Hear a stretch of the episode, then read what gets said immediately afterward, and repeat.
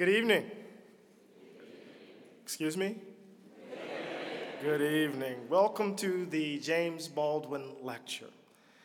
I am Eddie Glaude. I'm the chair of the Center for African American Studies, and I believe I can speak for all of our faculty uh, that we are delighted you have joined us on this special evening.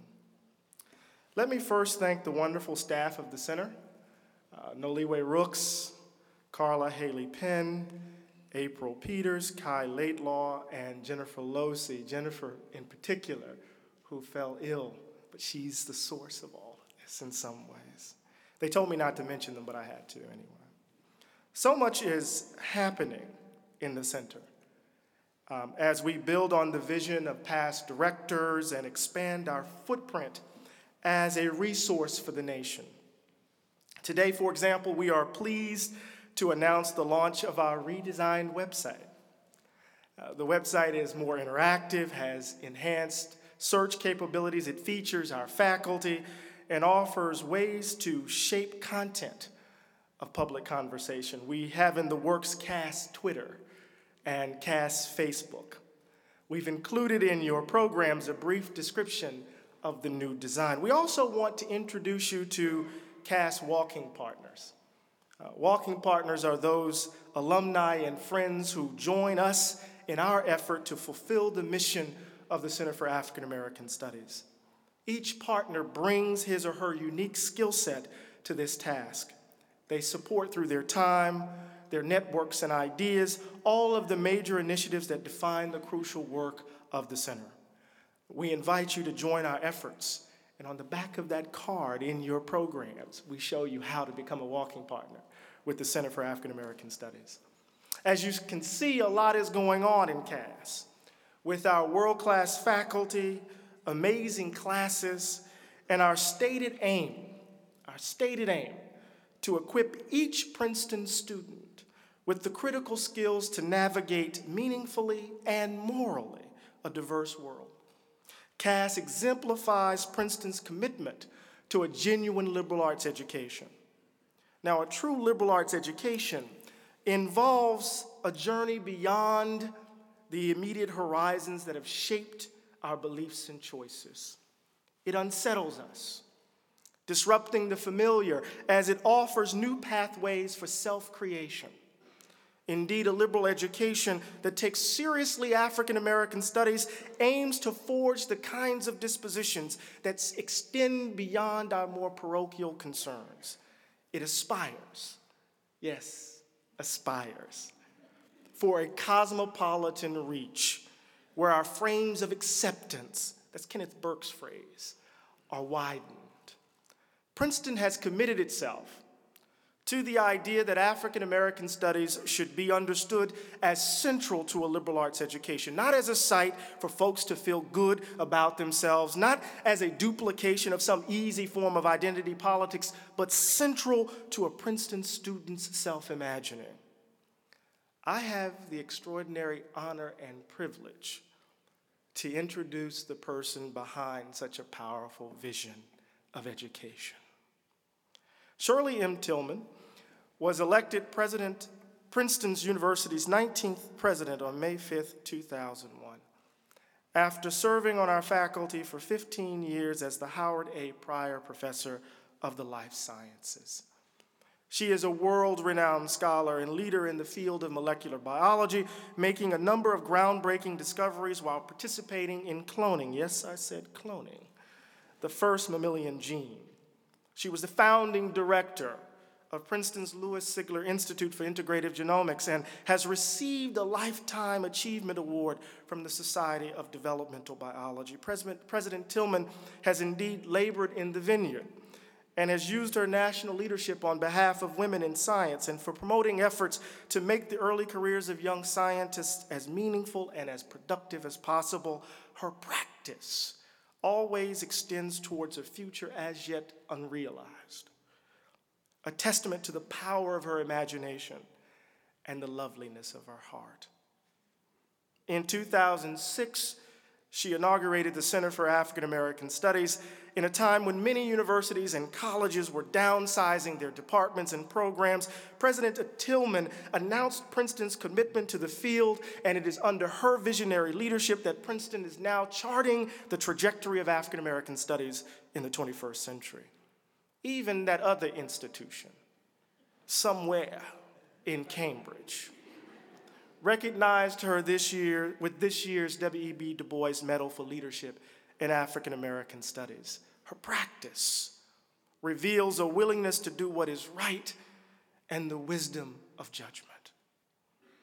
In reflecting on our refusal to talk publicly about the scandal of race in American life, James Baldwin wrote in Many Thousands Gone, quote, as the inevitable result of things unsaid.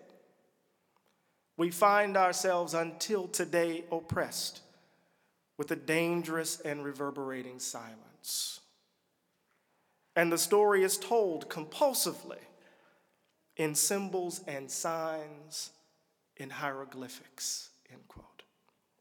Our task this evening is to break the spell of such incantations and to listen to one of our own as she reflects on the meaning of race in a post genome era. Please join me in welcoming Sister President Shirley M. Tilghman.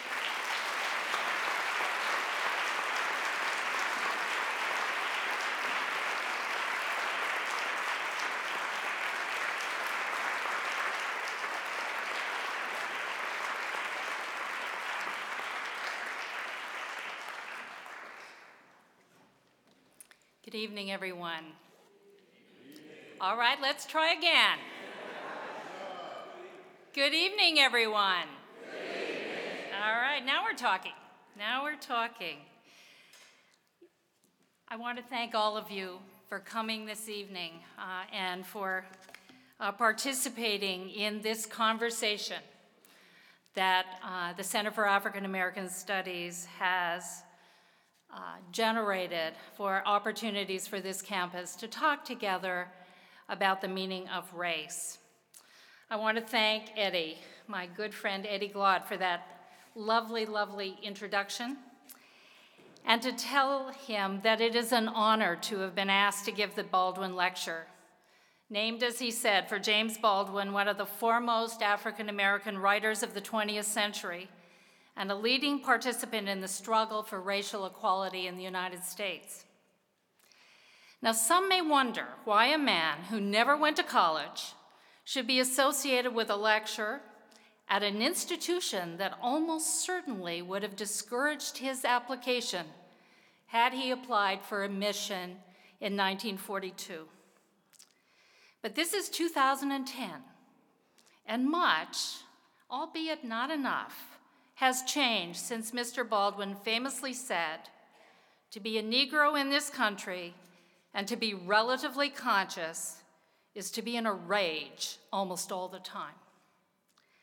Reflecting on his childhood, Mr. Baldwin noted, I didn't know how I would use my mind, or even if I could, but that was the only thing I had to use. Well, use it he did.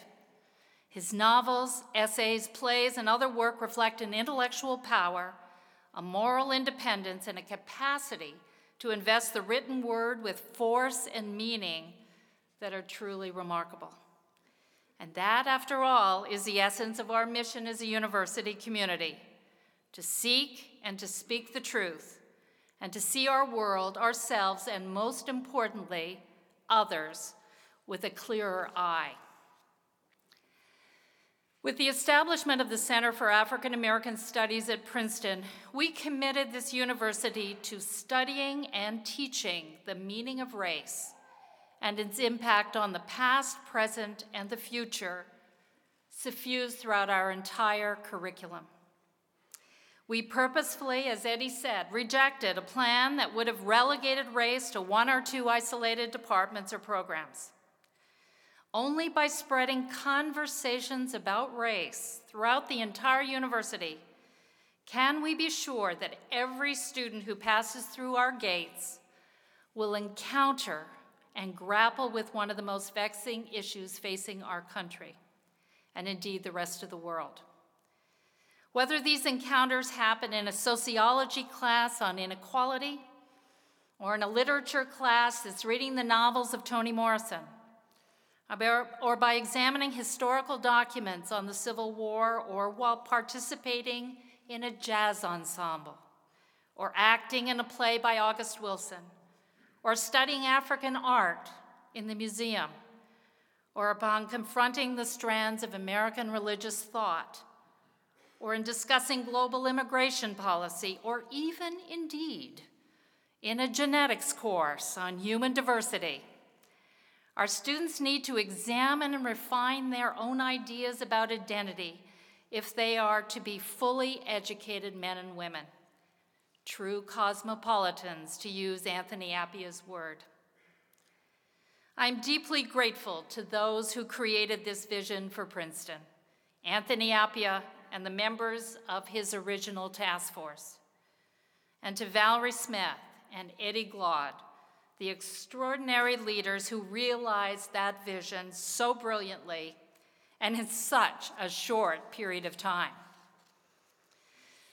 The Baldwin Lecture was inaugurated in 2006 with Anthony's lecture on the cosmopolitanism of W.E.B. Du Bois. It's very much in the spirit of the mission of the Center for African American Studies. It invites faculty members from across all divisions of the university to reflect on the issue of race in American culture. I am very honored to be asked to follow in the footsteps of Anthony Appiah, Leonard Barkan, Bonnie Bassler, and Tony Grafton, surely four of the brightest jewels in the Princeton crown. Honored and a little intimidated. Now, the topic, as you can see, that I have chosen for my lecture is the meaning of race in the post genome era. Of course, I'm already off to a rocky start with that title.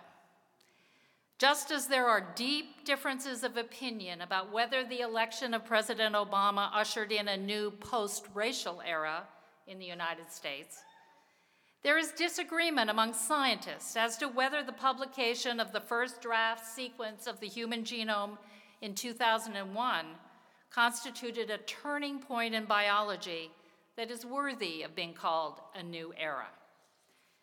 Without taking a stand on that particular question, I would like to explore with you whether the sequencing of the human genome and the many studies that have followed in its wake to collect sequence information from humans across the globe have provided us with any new insights into the meaning of race.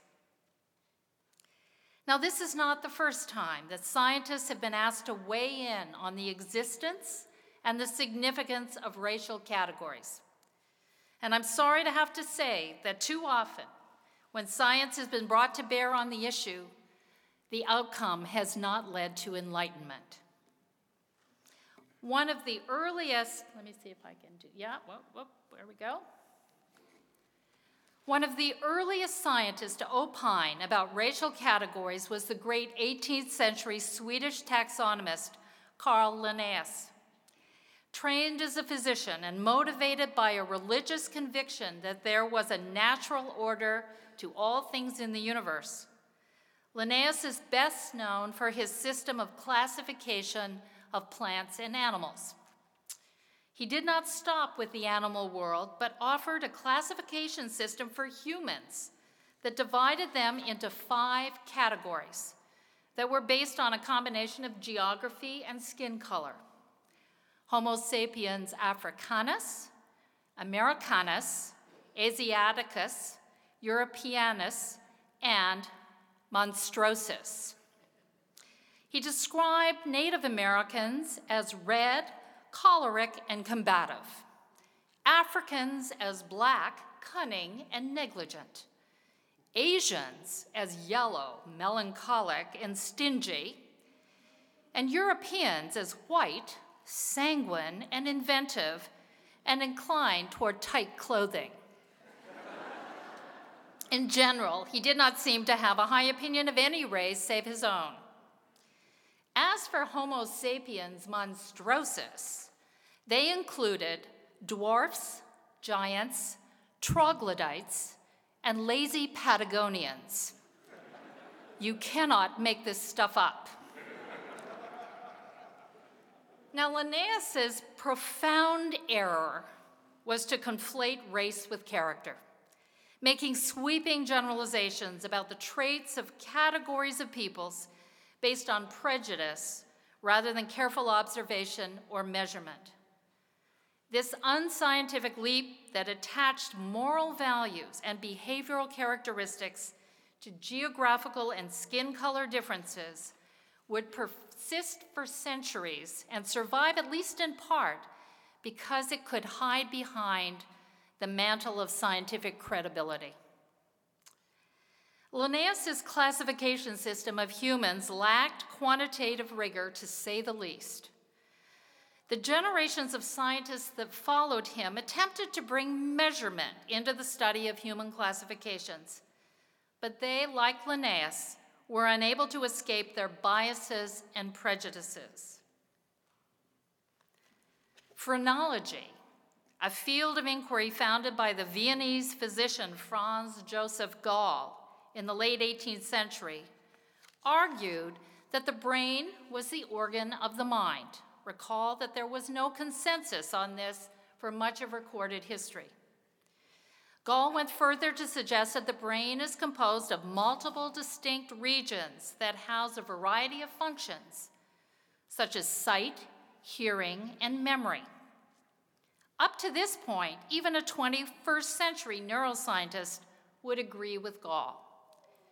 Where Gall began to go seriously wrong was in claiming that both moral and intellectual capacities of the brain are innate, and that human characteristics such as love of one's offspring, courage, murderousness, metaphysical sensibility, witticism, poetical ability, and obstinacy can be mapped to specific regions of the brain, and that's what's represented by the cartoon on the right. Even more problematically, he proposed that by examining the shape, size, and unevenness of the skull, one could discover how well each of these faculties, he called them, was developed in any one individual. A bump on the forehead foretold a well developed organ of a generous person. One at the back of the head was the sure sign of a murderous personality. Now, phrenology spread throughout 19th century Europe and traveled across the Atlantic as well, with practitioners profiting royally from skull readings of the gullible, including such luminaries as Johann Wolfgang von Goethe and the British Prime Minister David Lloyd George. Even a figure as scientifically sophisticated as Francis Galton, the founder of eugenics, consulted a phrenologist before venturing on a journey to southern Africa. His phrenologist advised him that he possessed a sanguine temperament with considerable self will, self regard, and no small share of obstinacy. Presumably, hearing those qualities gave him the courage to set forth on his travels.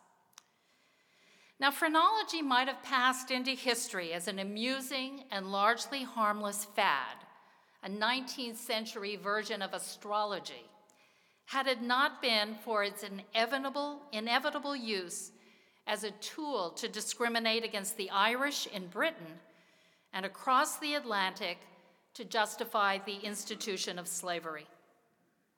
Two of the most influential proponents of the American School of Phrenology were the brothers Orson and Lorenzo Fowler, whose books were widely read throughout the middle of the 19th century in this country.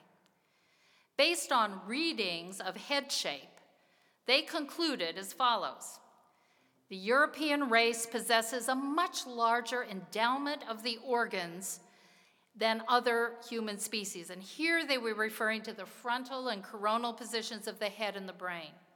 Hence, their intellectual and moral superiority over all races. In making such assertions, the phrenologists betrayed the most fundamental principle of the scientific method as did the craniometrists, who used brain size rather than skull shape and surface structure to draw sweeping conclusions about innate qualities of groups of humans. Here's their profound mistake. They began with their conclusion, the superiority of the European or Caucasian people, and then set about seeking data that would confirm that conclusion. As the evolutionary biologist Stephen Jay Gould demonstrated in his debunking of craniometry in his classic book, The Mismeasure of Man, the data were fudged to fit the prejudice, such as by selecting a preponderance of large skulls while making measurements about favored races, and a preponderance of small ones when measuring those thought to be of lesser ability. Now, the next chapter in the history of applying scientific understanding to the meaning of race was the eugenics movement in 19th century Britain. There we go. Its founder, Sir Francis Galton, was trained as a physician in England, but was a true polymath who became a pioneer in the use of statistics to quantify human traits. A cousin of Charles Darwin, Galton was deeply influenced by the publication of On the Origin of the Species, Darwin's great book, and the evolutionary theory of natural selection. He became fascinated with the possibility of improving the human race by encouraging what geneticists called assortative mating marriages between ever more fit individuals leading over time to the elimination of the weak and infirm from the population.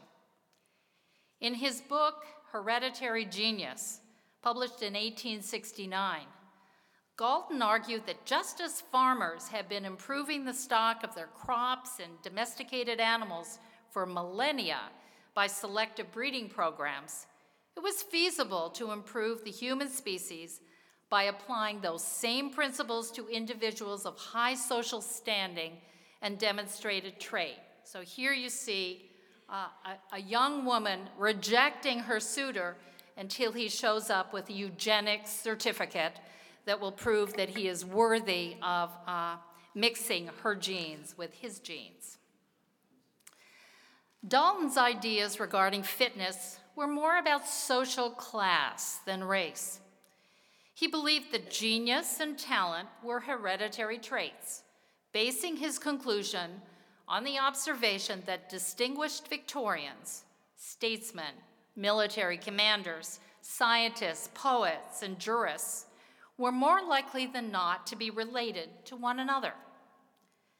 Although he would at times acknowledge the impact that societal and environmental conditions could have on a person's success in life, he rejected the notion that the strict class system in Britain could explain the familial relatedness of the professional elite, asserting that men, and they were inevitably men in those days, of great distinction must have the benefit of a richer genetic inheritance.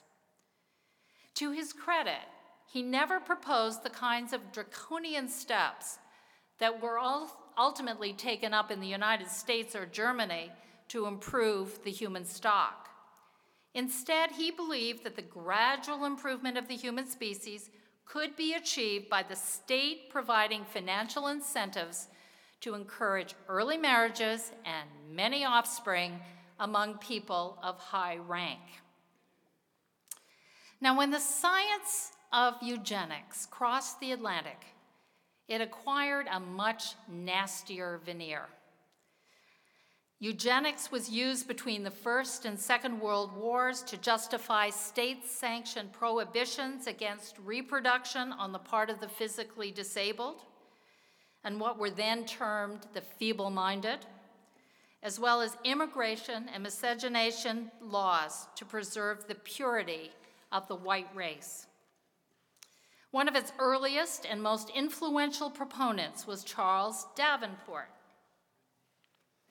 a biologist who founded the Cold Spring Harbor Laboratory in 1910 and established the Eugenics Records Office there. Like Galton, Davenport was interested in quantifying human traits of all kinds. And you can see in the picture to uh, the right the measurement of human beings by the Eugenics Record Office. But unlike Galton, he had the great advantage of exposure early in his career to the rediscovery of Mendel's laws of inheritance.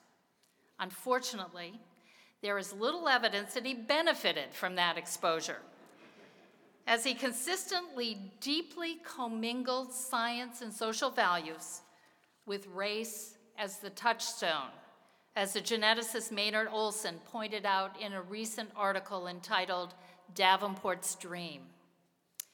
The second of Mendel's laws of inheritance states that genes assort independently of one another, that a trait such as skin color is not inherited in the same pattern in multi generational family pedigrees as another trait such as height. Yet Davenport not only ignored this well established principle in his studies, but also went one step further by claiming that complex traits such as high intelligence or personality characteristics such as slovenliness followed simple inheritance patterns that were linked to the color of one's skin. He was blinded by his racial biases, attributing lack of fitness to low social status and what he termed poor racial origins. In defending his view that immigration policies should bar people of low hereditary history, Davenport wrote The idea of a melting pot belongs to a pre Mendelian age now we recognize that characters are inherited as units and do not readily break up. Davenport ignored his own data, which clearly showed that the very traits that he abhorred imbecilic, criminalistic, insane, epileptic, alcoholic, sexually immoral were not inherited as simple units, displayed no simple pattern of inheritance, and were greatly influenced by environmental factors. As the historian Dan Kevles writes in his very fine book on the subject, In the Name of Eugenics, although eugenics was advanced with the authority and prestige attendant on one of America's most powerful biology directorships, it proceeded from science that, even by the standards of his day, was usually dubious and often plain wrong. Davenport had his scientific detractors, including Francis Galton himself and Thomas Hunt Morgan of Columbia University, the founder of modern genetics in the United States. Yet the influence of Davenport and his acolytes was widespread, with eugenics used as a justification for state sanctioned sterilization of the unfit in over half the states in the Union through much of the first half of the 20th century. Likewise, the Immigration Act of 1924, written primarily to exclude, those of Eastern and Southern European background, was clearly inspired by eugenic considerations. President Calvin Coolidge publicly declared at the time of the passage of that act America must be kept American. Biological laws show that Nordics deteriorate when mixed with other races. It was only repugnance over the genocide practiced by Nazi Germany during World War II, which of course had deep eugenic roots, that finally the public tide turned against such racially motivated practices. Now, I've dwelled on this history of the scientific study of racial classifications for a reason. It highlights the perils that confront scientists when they venture into a terrain where one's objectivity, or more accurately, lack of objectivity, can play a role in the pursuit of scientific meaning. What Linnaeus, Gall, Galton, and Davenport have in common and recall that several of them were considered scientific giants in their time, was deep seated racial prejudice that biased the way in which they framed their questions, designed their studies, and analyzed their data. It would be imprudent for us to think that such biases cannot creep into our thinking about race in the post genome era. So, now to turn to the current era. The idea of sequencing the human genome was first suggested in the mid 1980s. The rationale for doing so combined high purpose with pragmatism. The high purpose was often described in florid language. The genome was the blueprint of life, the instruction manual of a human being. Once all those A's, G's, C's, and T's were properly interpreted, it would reveal the parts list that make up a human, the genes that are embedded in the DNA of our 23 pairs of chromosomes.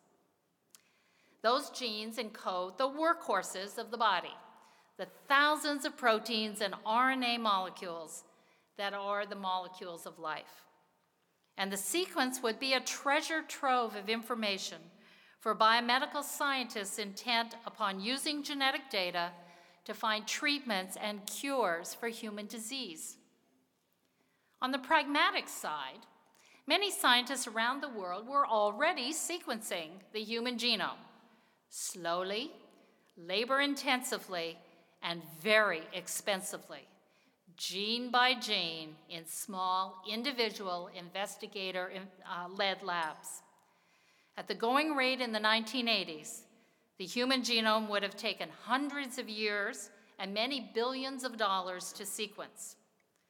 So it was argued, and my colleague David Botstein and I were part of the small group that made this argument that a concerted effort that focused on improving technology, speeding up the process, and bringing the cost down dramatically, it was conceivable that we could have the entire sequence in 10 to 15 years.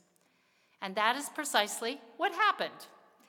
With the infusion of significant federal dollars to develop better sequencing technology and a decade practicing on organisms with smaller genomes like bacteria, yeast, worms, and fruit flies, the sequencing of the human genome became a reality.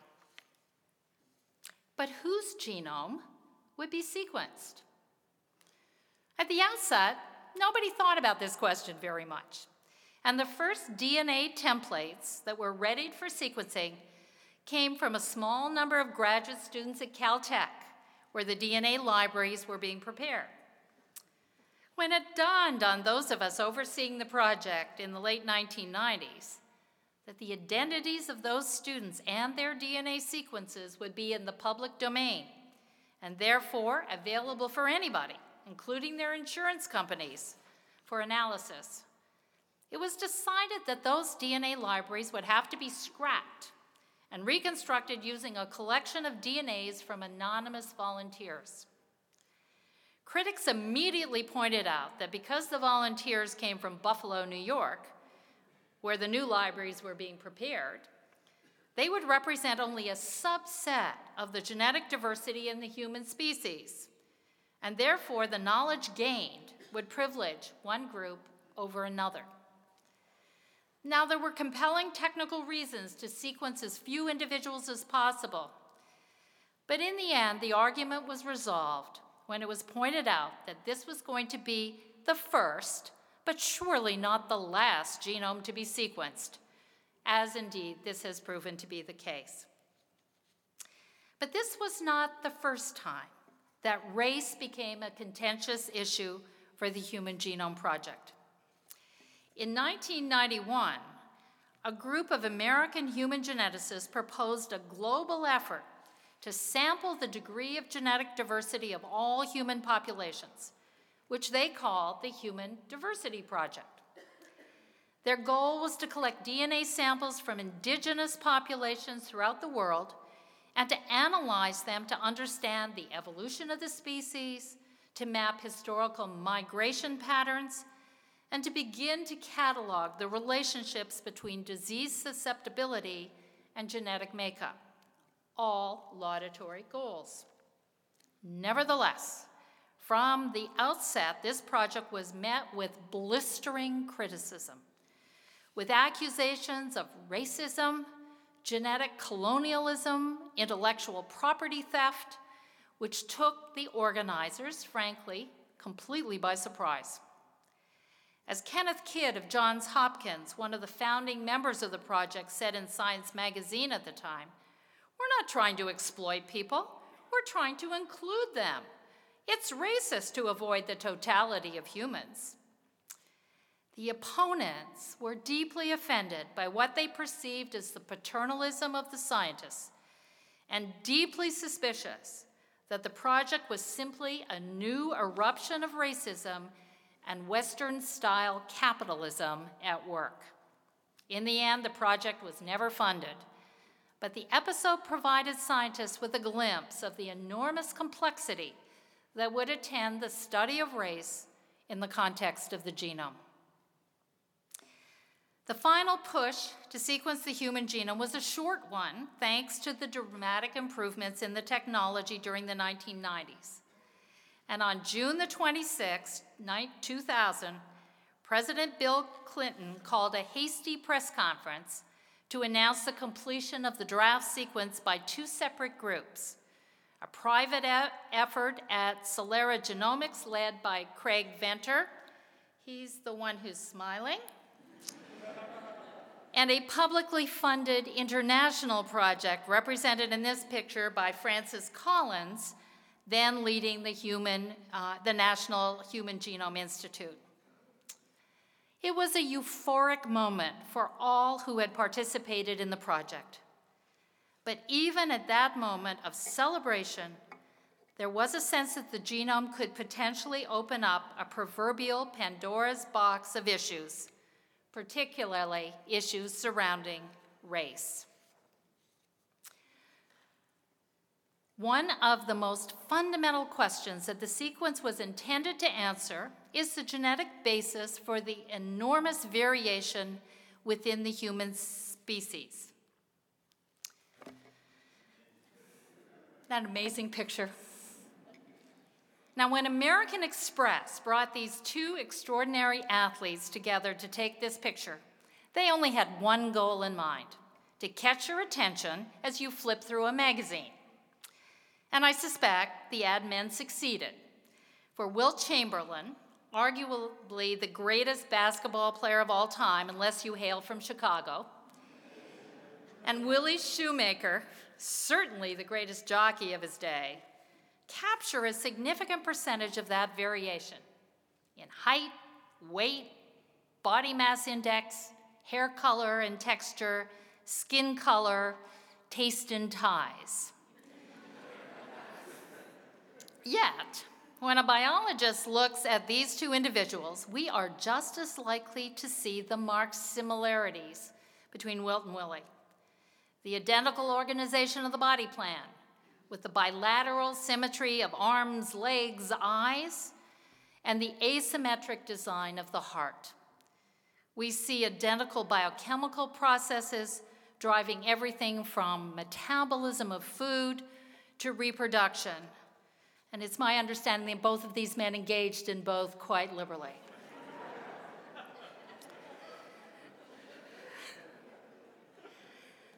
The tension between similarity and difference was also seen once we began to compare human genomes. Now, two human genomes chosen at random differ on average at only 1 in 1,000 to 1,500 bases. In other words, at the level of the genome, we are 99.9% identical to one another. Now, that discovery was not greeted with enthusiasm in all quarters, to be sure. For example, there are at least two people who did not welcome that announcement. On the other hand, the human genome, remember, is composed of 3 billion base pairs. So 0.1% translates into two individuals differing by roughly 3 million bases, a non trivial number of differences. among the 3 million differences between Wilt and Willie are a relatively small number that are responsible for the dramatic phenotypic variation we see in the photograph. The majority are referred to as neutral changes, meaning they are thought to have no impact whatsoever on the phenotype of the individual. Now, of the 0.1% of the genome that varies among individuals, we now know that 85 to 90% of the variation is shared among all humans, and only 10 to 15% define differences between populations. In other words, and this is a very important part of this talk, if you take away nothing else, take away the next sentence. Differences between individuals are significantly greater than differences between groups. This striking fact reflects the now well documented history of our species, which is shown in this slide. The first humans are thought to have arisen roughly 200,000 years ago here in East Africa, and to have spent the first 150,000 years on the African continent itself accumulating in their genomes the majority of the variation that we observe today.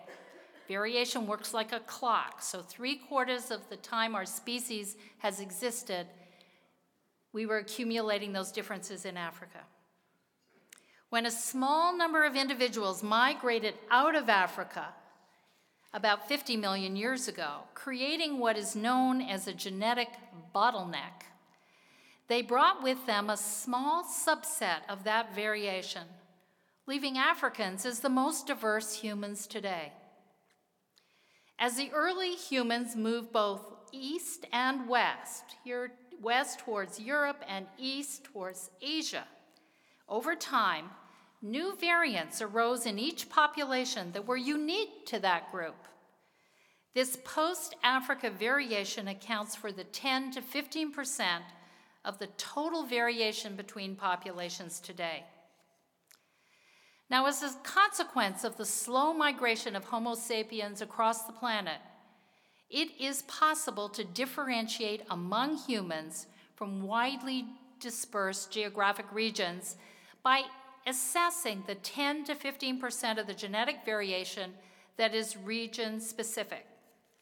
So, in a study by Bamshad et al. at the University of Utah, DNAs were stripped of all ethnic and geographical identifiers and were assayed for 160 positions in the human genome that were known to be highly polymorphic, meaning that they are different in at least one in a hundred individuals between groups.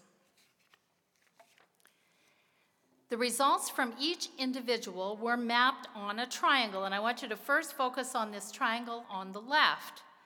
With the highest level, and each one of these dots is a human in this study, where the scientists did not know anything about that human other than how the human's DNA varied at these 160 polymorphic positions. And the green dots are Europeans, the red dots are Asians, and the blue dots are Africans. And where the dot lands on the triangle is a reflection of how accurately the scientists were able to predict their country of origin or the region of origin.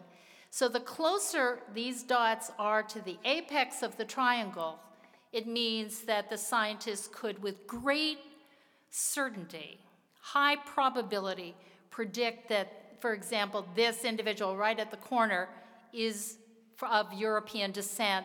This individual up here is of African descent, Asian descent, and so on.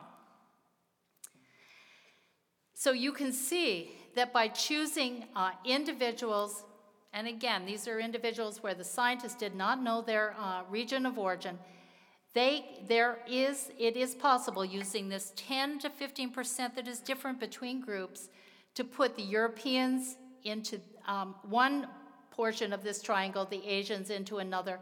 And you can see, as I said to you a minute ago, the Africans are the most variable genetically of all the populations, And you can see that here by having uh, outliers.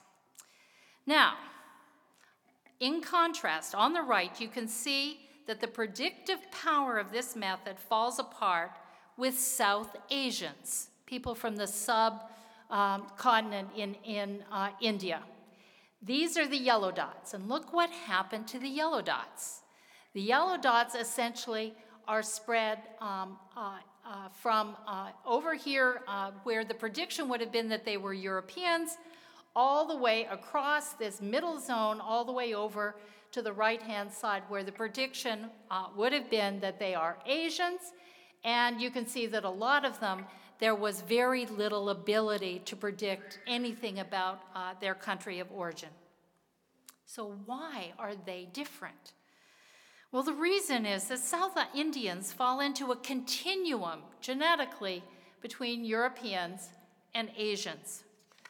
Not only were they on the path of migration east from Europe to Asia, because of their location between those two, they were most likely to have interbred along long expanses of time with their neighbors to the east and the west.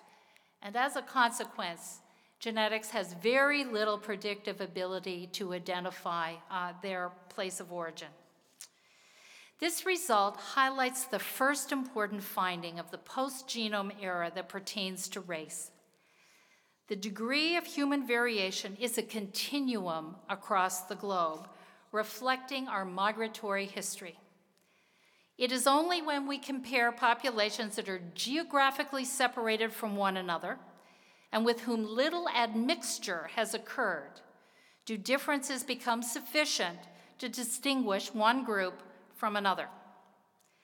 The classic view of race, based on physical characteristics such as skin color and facial structure, would have placed South Asians, South Indians, in a distinct racial group. Yet the genome analysis here identifies them as a genetic amalgam. This is where the biological, as opposed to the cultural notion of race, does not hold up to close scrutiny.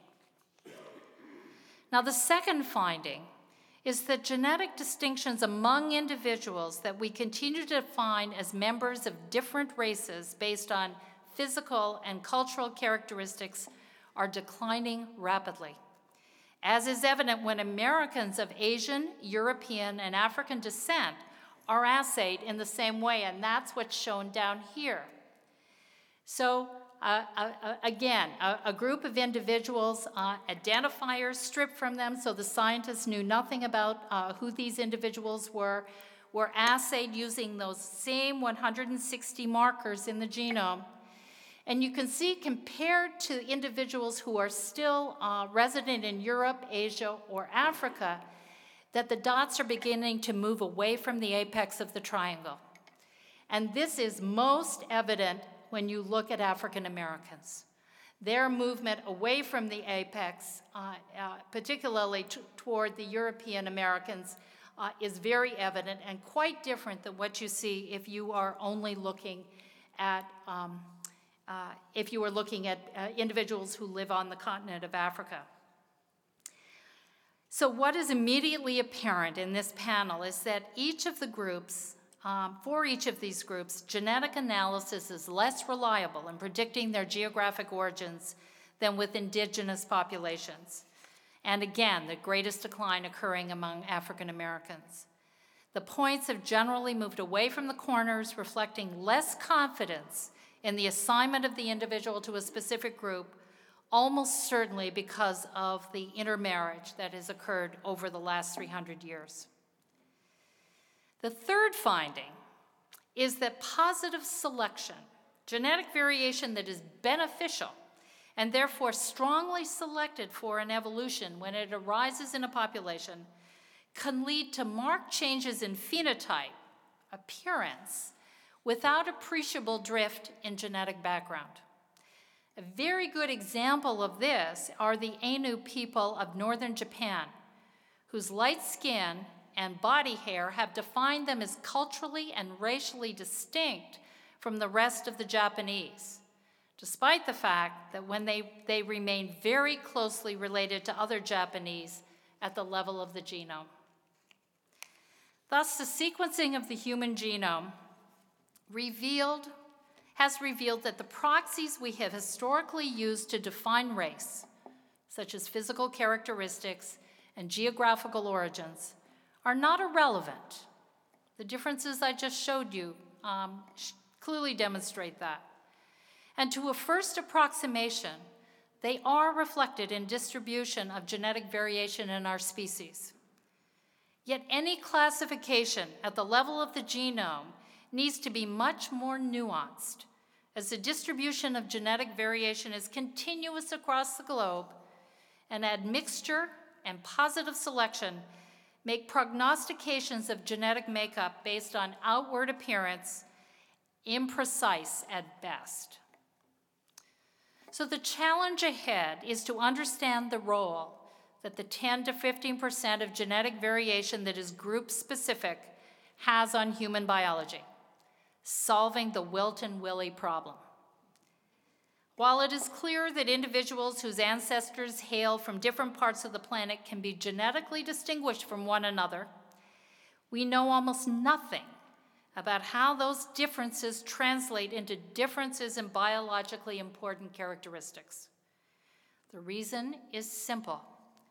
Most of the complex human characteristics we might wish to understand, like susceptibility to common diseases such as heart disease or stroke, or traits such as athleticism, aggressiveness, and especially intelligence, are the consequence of the action of many genes acting in concert, not single ones.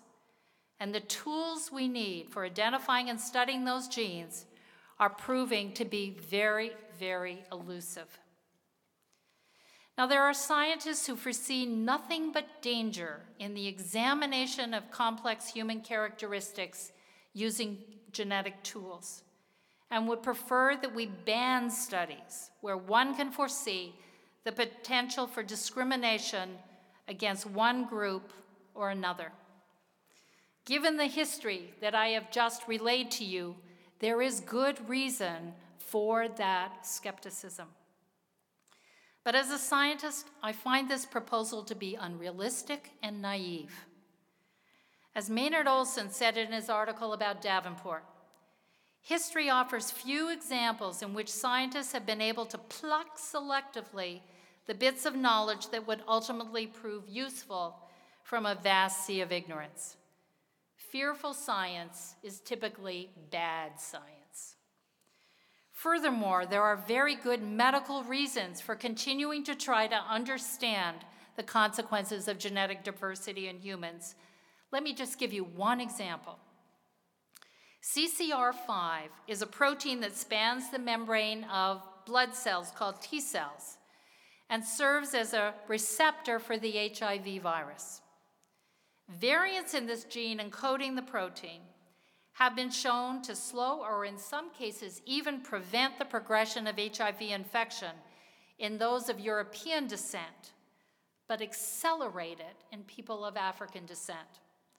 Now, this is not a difference in the CCR5 gene itself, but rather a difference in how two different genetic backgrounds respond to the same mutation. In the past, skin color would have been used as a surrogate to predict outcome. But given what I've just shown you about the imprecision of skin color, especially in the United States, as a proxy for genetic makeup, you can see why biomedical scientists might wish to use more informative genotyping to predict disease progression. It is certain that debates within the scientific community about whether the historic descriptors of race or ethnicity are valid anymore, or indeed ever were, and whether we should be, they should be replaced with more robust information about genetic ancestry, those debates will continue. My own view, as I said, is that attempts to stop the progress of science have been remarkably unsuccessful over time. And in my own view, the benefits of understanding the impact of human variation outweigh the risks. But I say this with the specter in the back of my mind of someone speaking from this stage in a hundred years, castigating the scientists of my era for their blindness to the ways in which their scientific findings were used to sustain prejudice and discrimination. How we proceed in this new era, and whether for good or for ill, are now up to all of us, scientists and non scientists alike. In this regard, the Center for African American Studies is poised to play a critical role in the ongoing debate we must have about the meaning of race in the post genome era. As a university that prides itself in being in the nation's service and the service of all nations, we need to be a leading voice in this debate through the scholarship that we produce, the conversations that we stimulate, and the future leaders that we are educating. As a community in which scientists, social scientists, and humanists work and study in close proximity to one another, we can ensure that this discussion is, is as broad as it absolutely needs to be. As the Reverend Dr. Martin Luther King Jr. observed, darkness cannot drive out darkness, only light can do that. And at Princeton, we're in the business of generating light. Thank you for your attention, and thank you to my colleagues in the Center for African American Studies for the great honor of delivering the Baldwin Lecture.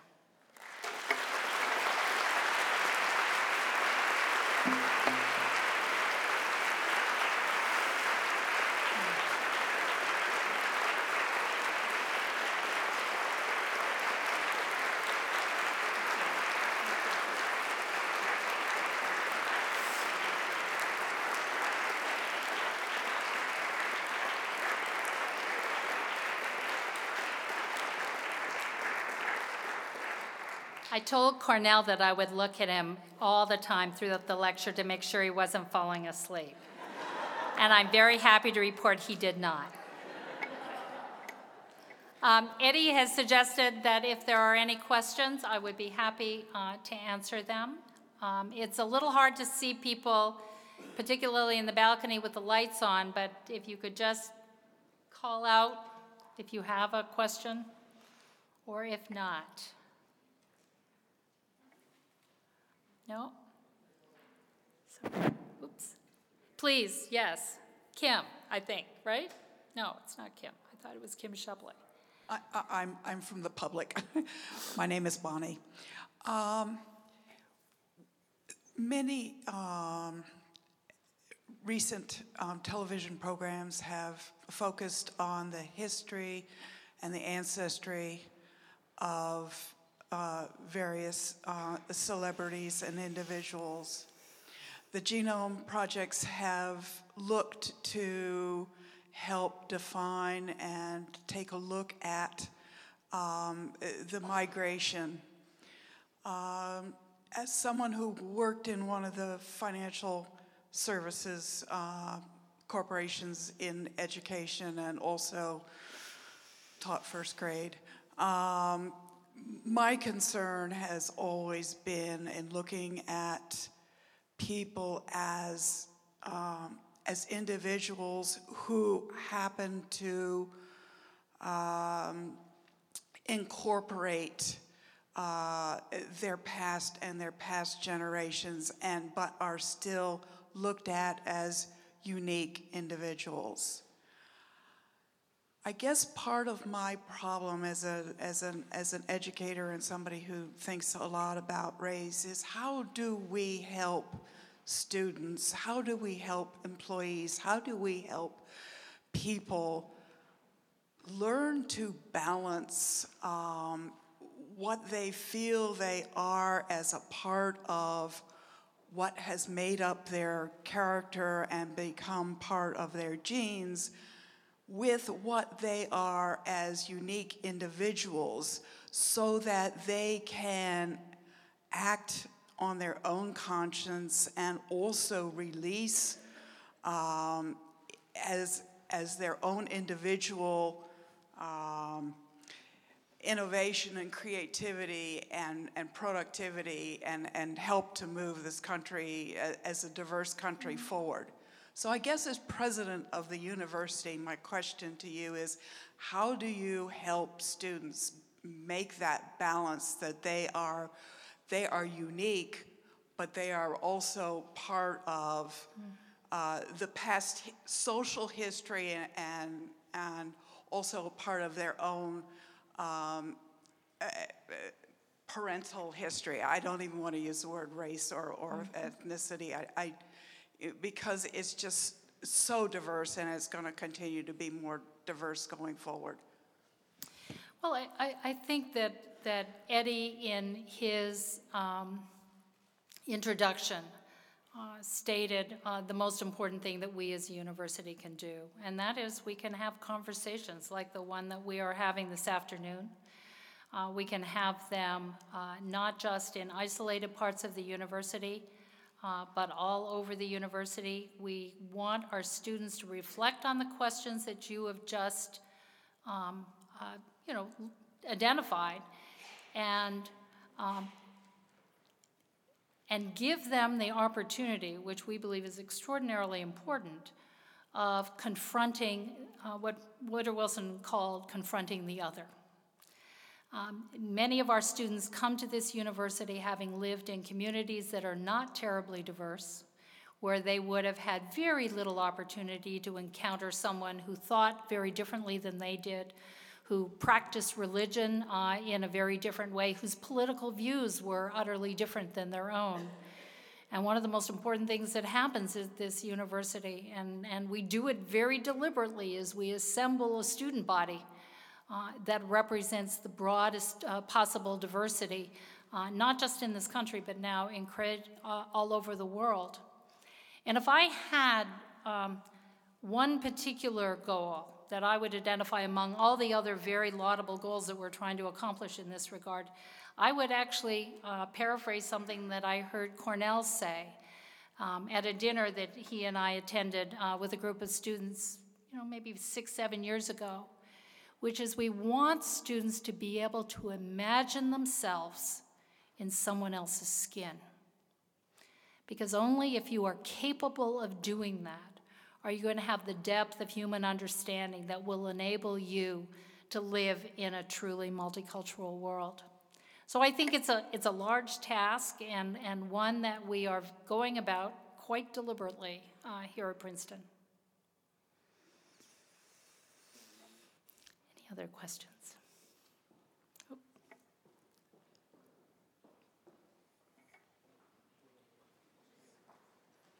Thank you very much, President Tilghman. My name's Leah. I'm a senior at Princeton University and a student in the Center for African American Studies. And I had a question about whether you would ever consider having a distribution requirement that would involve taking a course in African American Studies, African Studies, East Asian Studies, any of those sort of um, departments and centers that we have going on on campus. I mean, I have had a great time in the center, and you know, I know there are so many different courses you can take that reach across all sorts of disciplines. But I also have tons of friends who are in different majors who, who find it very easy not to take these sorts of courses. Well, I think our long-term goal is to make it impossible to get through this university, not by requiring it, but by having the kinds of curricular offerings so interesting and so compelling that, that you would have to be um, a student who isn't worthy of being admitted to Princeton University uh, to actually uh, get through this university. Um, in other words, I, I, I tend to favor always carrots over sticks and um, positive uh, uh, reinforcement rather than negative reinforcement. So that would be my, um, that would be the approach that I would take. Any other questions? Yes, up in the, you're going to have, is there a, oh, there is a microphone in the back. Yeah, up on the balcony. In the South Asian case, I was surprised. Uh, I can hear you. characteristics. Um, and I was wondering if that was because of the sample of individuals taken, because medically speaking, um, South Asians do share some diseases, such as sickle cell anemia, with Africans.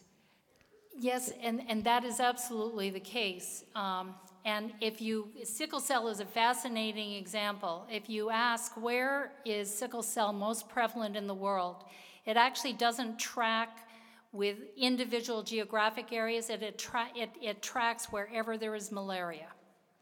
And so it has been, it, it's a perfect example of a mutation that's been positively selected. And I know that doesn't, for the geneticists in the room, that doesn't make sense, but it does uh, because if you have one of your two hemoglobin beta genes that have the sickle trait, you are more resistant to malaria. And so that is a that is a, a sort of a genetic variation that tracks with a disease with a mosquito, uh, and not with geography. Any other? Yes, another one up in the balcony. Um, is there research or any progress in research in identifying parts of the genome that identify intelligence, athleticism, or just any human characteristics?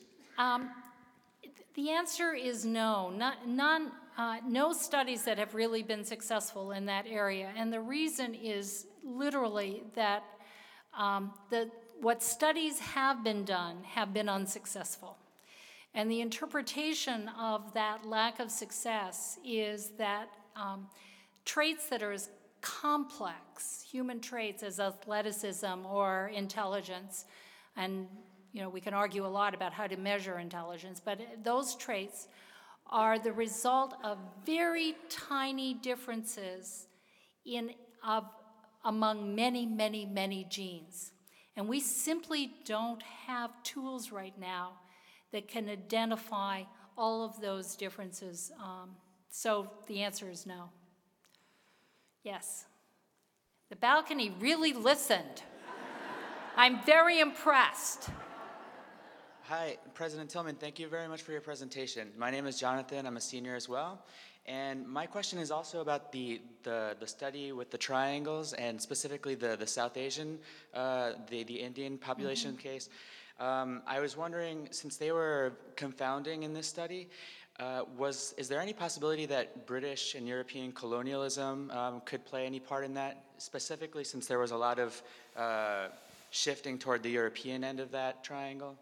Well, the interesting thing, if you, if you remember the slide, and maybe I can even pull it back up, there it is. Um, the, the really interesting thing is, is these points were not necessarily only biased in the direction of Europeans, which might have been the result if you, uh, of your suggestion.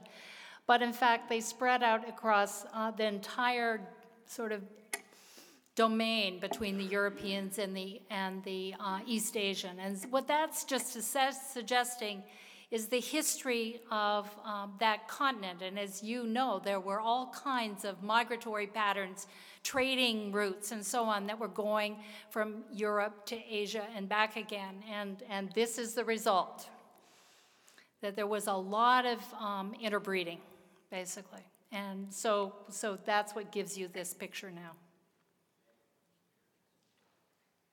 Yes.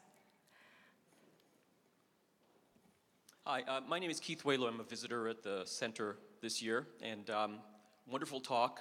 Um, I, I, was also drawn to the these triangles, and I, I guess I, am also drawn to the, the visual sophistication of the sciences over time that that create all the way back to phrenology and craniometry um, that, that give us entry into um, a, a really powerful language for thinking about race. Mm-hmm. And although what I, what I find interesting about this, this triangle is that it's, uh, if I understood your talk, it's based on um, less than one tenth of 1%. It's based on a little over a 100 um, selected genetic uh, markers. 160 markers in this study. In yeah. this particular study. And yet, um, and, and these are particular, I'm interested in how these particular markers are selected. Right. But what's fascinating is how um, you go very quickly from the, the fact that these are really selected markers to the kinds of questions that are being mm. asked now about racial history, about fundamental differences, when in fact I think the point of your talk is that these are these are just 160 reference points. Right, right. Uh, but yet, it, it provokes questions about what makes Europeans fundamentally different from Asians and how South Asians fit into this. And I wonder if you can comment on it. It seems to be, on the one hand, Yeah. the point of your talk is that we need not take this information as seriously as we do because we can be misguided. On the other hand, we should take it very, very seriously. Yeah. And I, I wonder if you could say a little bit more about that. And in fact, what you've said in, in, in quite a, um, I think, beautiful way is this tension between similarity and difference, right? Because in fact, uh, and it's not quite a forest in the trees uh, dilemma, but it comes pretty close to a forest in the trees in the following sense is that if, if you look across all of the variation in the human genome, the vast majority of them are not group specific, right? So, so the variation that exists and evolution is selecting upon even today is, is shared across all people. Um, that's the 85 to 90 percent that is everywhere. And, and what we're looking at here are a carefully hand-selected group of places in the genome that allow you to differentiate someone from Europe uh, from somebody in Asia. So, so it is, it is, as you say, it is this tension between which do you focus on, the, the common, the commonality that the genome has told us about, about the human species, or the fact that within that commonality there are subgroups and we can identify them using that.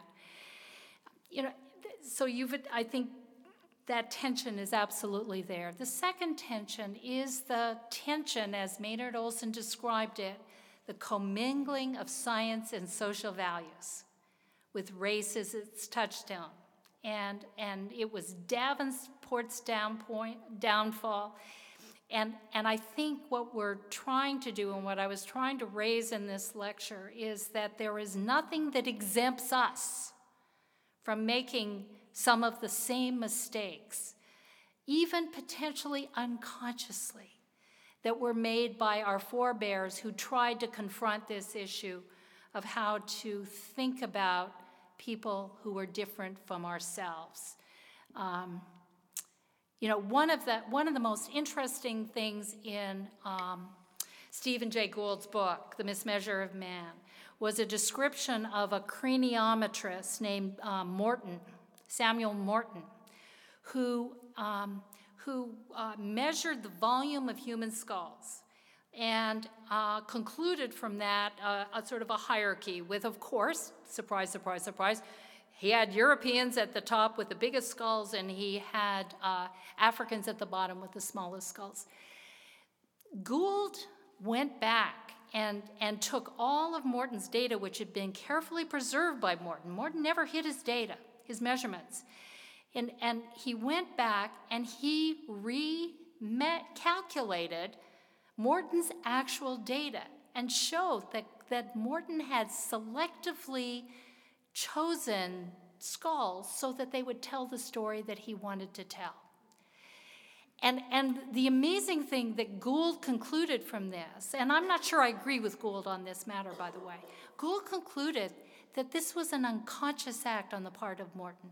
Because if Morton knew what he was doing, he would have fudged the data too, not just left the data out there for anybody to reanalyze. He didn't get what he was doing.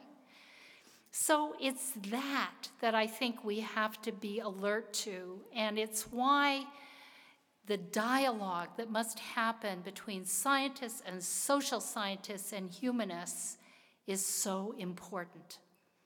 Because scientists can be blinded to the implications of their work, and we need this dialogue, and we're going to have it at Princeton. Yes, ma'am. Over here.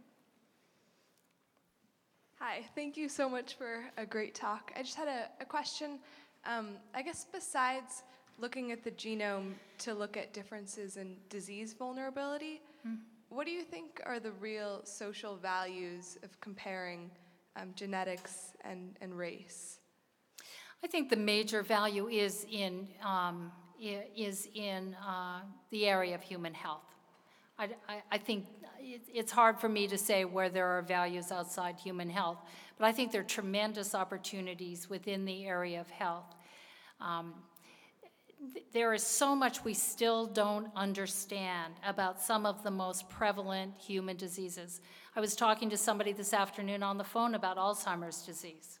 I mean, the, the amount we don't know about that disease, even to this day, um, is so much greater than what we now understand about it. And while the genome is not going to be the only answer, and, and the uh, geneticists who touted the genome as the answer for everything, I think just were overblown and overstated the case.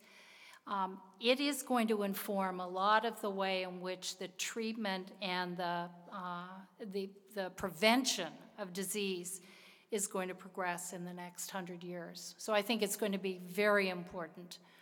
Um, And it's the primary value of having sequenced the genome. Yes? One more? Yes, ma'am. Yeah. Hi, President Tilghman.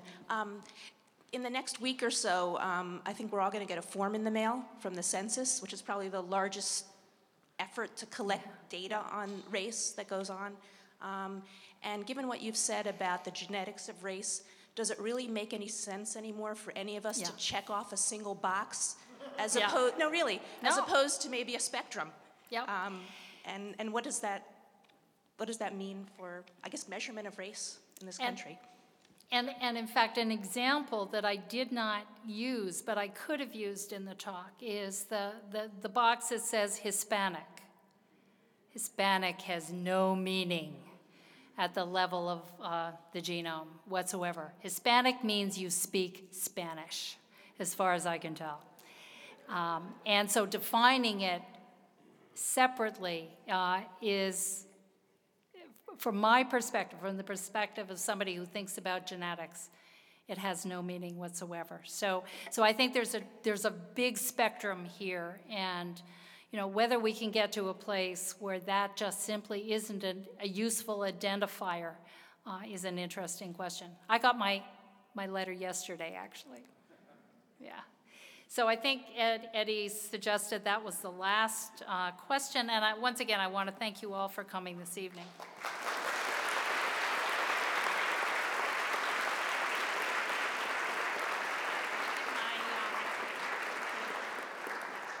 Thank you.